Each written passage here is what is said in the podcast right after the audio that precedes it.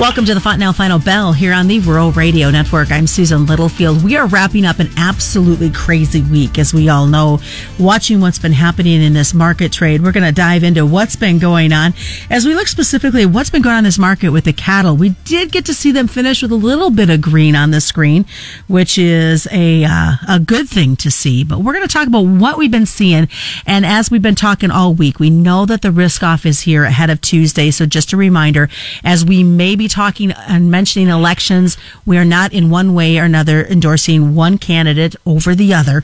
This is just how it's had its influence and its wrap around what we've seen in the market trade. And we do know winter, believe it or not, will be here, which means we're going to have to figure out what we're going to do about grain come wintertime. We're going to talk about one listener's question in that regard. So lots to digest on this trading day as Kyle Bumsted joins us. He is with Allendale Incorporated. And let's start out with, I guess, sum it up with what a week. I mean, I've never looked forward to Friday as much as I have this week.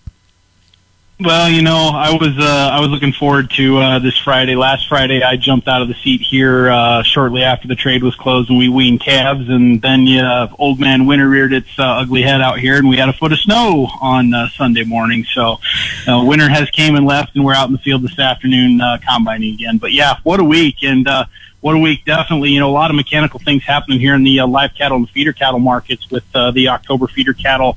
Uh, they went off yesterday.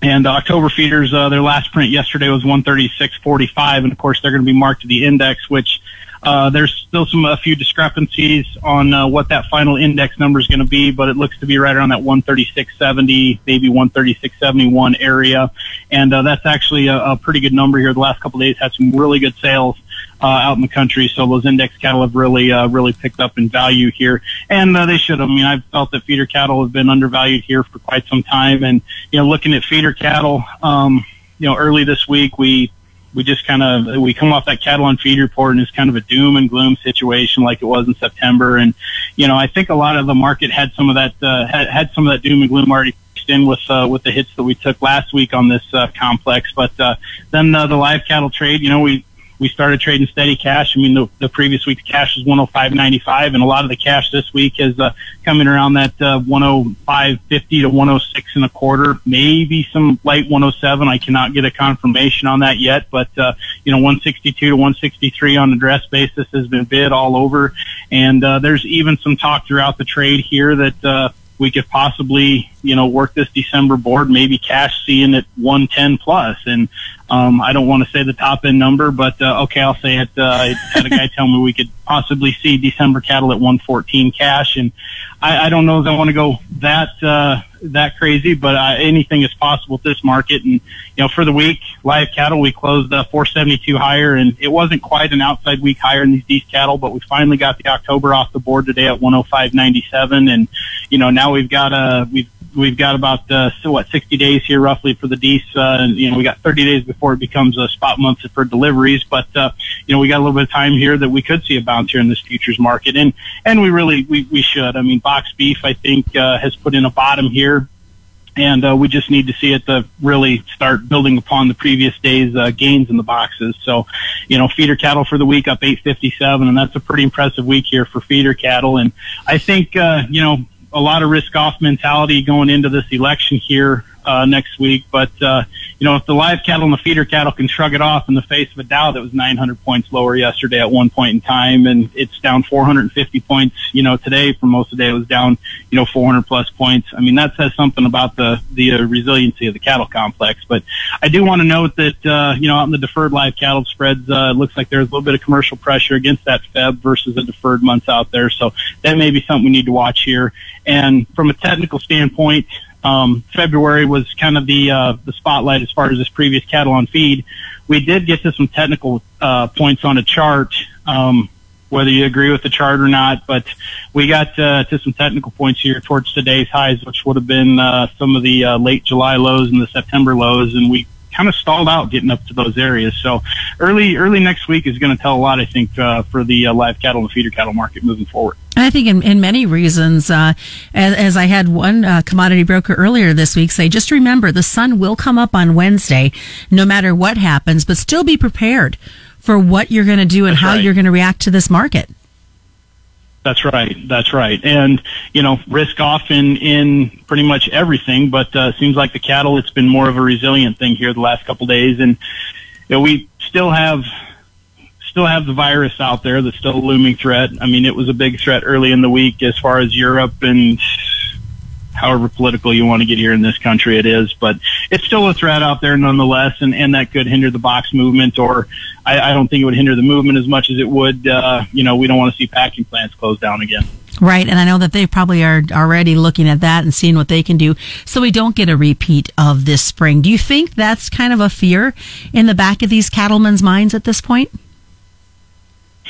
Some, I think it is. I think some it's uh, it's a uh, you know we got to get some of these cattle that uh, these big cattle cleaned up. There's still some big cattle up here in the, out here in the country, up in the northern uh, northwest Iowa, southeast South Dakota, southwest Minnesota area. There's some there's some big cattle up in those areas, and you know there's there's no doubt about it. They're big up in that area. But I think the South has done a good job of sorting deep, and uh, you know they're placing a lot of cattle down there too because that's how they run their business model. You know, they uh, they don't uh, they feed cattle all winter long, and that's how they that's how they make it work in those feed yards. So I think the South is current. We've had a lot of reports of cattle, uh, you know, from the northern plains here, you know, Nebraska, western Iowa, getting shipped south to get uh, processed. So that uh, in the past hasn't been bearish. Well, stick around, folks. We do have a lot more to continue as we head into part two. As Kyle Bumsted joins us, he is with Allendale Incorporated. We've got a listener question that came in about uh, what happens with locking in some grain for this winter. Not sure what's going to happen with the fluctuating prices. As we know, there's been a lot of weather issues, not only here in the United States, but globally as well, which makes for some interesting export times. So, what can we do as a livestock producer in that regard? Also, have another question uh, dealing with the cow calves and if they haven't marketed the calves yet this year. Stay.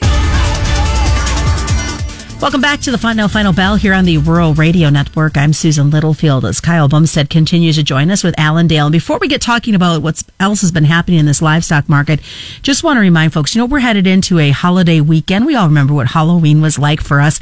Um, guys are busy wrapping up harvest. They're busy processing these calves.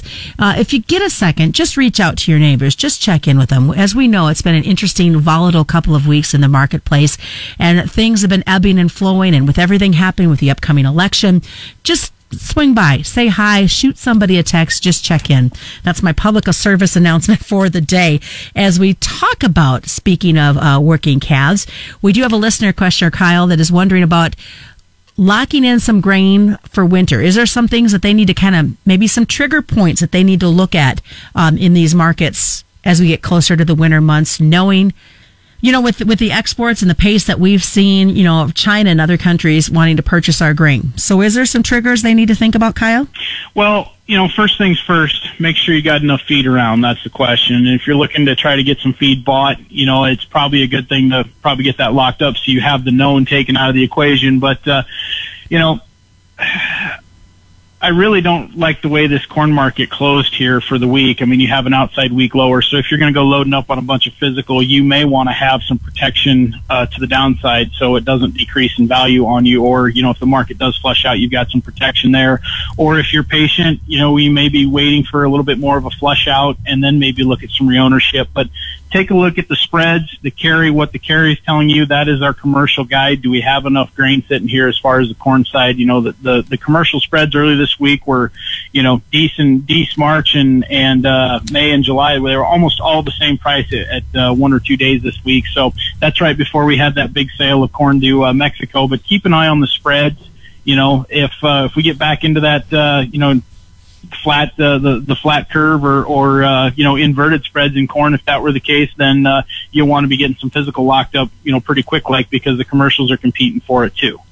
You know, a few weeks ago we were hearing about uh, concerns with calves coming off of, you know, off, off mm-hmm. I can't even talk today. Calves coming off the cows, coming off grass, headed to the feedlots, but concerns about not enough feed out there um, because of the dryness in some parts of the country. Is that still an issue today? What you're hearing from feedlot owners, or what's what's the talk in the country? Well, I, uh, I think I think most of your, your large feed yards they they're always sourcing uh, product anyway. So I mean, uh, you know, if if it's coming to a hay and roughage type situation, then yeah, if there's there's probably going to be a pretty decent hay market. The way it's sounding early on, it depends on how when we stay this winter, how much uh, how much how much the stalks can get grazed or how much winter grass can get grazed and things like that. But that is definitely a concern on a lot of people's minds. I know the the pastures really need some some moisture here to get them up and going here uh, this next spring. So it's definitely a concern in a lot of people's minds right now. Well, how are we doing supply demand? Uh, the weights of these of the cattle that are coming. You talked about some heavier ones uh, still waiting to be processed, but for the most part, if we look past them, are we doing okay in the country? I think we are. I think uh, I think it's just isolated areas that uh, that are having trouble. I mean, you're you're hearing a lot more of the bigger cattle, uh, you know, east of Highway 281 uh, in Nebraska and uh, north of uh, Highway 20 in Iowa. So, I mean, there's kind of always that uh, that area up there, that uh, tri-state area that that feeds uh, feeds some big ones up there. But I think most yards are, are going to try to keep current. Uh, if this cash stays stays, uh, you know, aggressive out front here, it gives incentive to try to pull deep and try to sort deep and say, well, if I can get one, say I'm getting 108 or 110 cash, why would I, why would I want to keep these cattle around here and, and maybe hold them and maybe I take less later on or, you know, that, that's, that's maybe one of the questions that you have to ask yourself. If I can get, if, if this cash market does run up to 110 and I can take 110 here in Dees, why do I want to keep them around here? Why, why would I want to keep them and, and, uh, you know, run that risk factor of keeping those cattle around. They might they might sort a little bit deeper. Looking at the hogs uh, quickly, and I'm sure this can tie back to the cattle as well. Are we are we seeing mm-hmm. some good market morale for the most part, and some support coming, or should be coming in the next couple of weeks? You know, it's it's interesting you uh, you asked that because I, I had just gotten off the phone with a, with a pork producer in west central Minnesota before you before we uh, started our uh, interview here, and he's telling me uh, you know, there's getting to be some big hogs out there again, 320, 330, uh, even 350 pounds in isolated instances. And it's also getting to a point where they're having to book shackle space. Well, we need to get our, our, uh, hog processing. We need to get that ramped up here on Saturdays, but I think it's becoming more of a health issue. So we could we could possibly back up some hogs again. I mean, I, I'm not going to rule that out. The, the hog market is uh, is kind of questionable anyway because it's it's it's not a lot of producer control out there. So those producers they try they work on and they work really hard at controlling what they can control. And I know most of them don't like to feed hogs that big. Way for folks to get a hold of you, Kyle.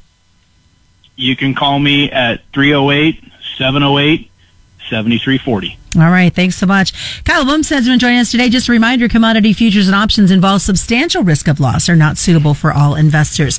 And that is the Fontanelle Final Bell brought to you by Fontanelle Hybrids and all your local Fontanelle dealers. You can check this out as a podcast at ruralradio.com, wherever you subscribe and on Spotify as well. That's the Fontanelle Final Bell right here on the Rural Radio Network.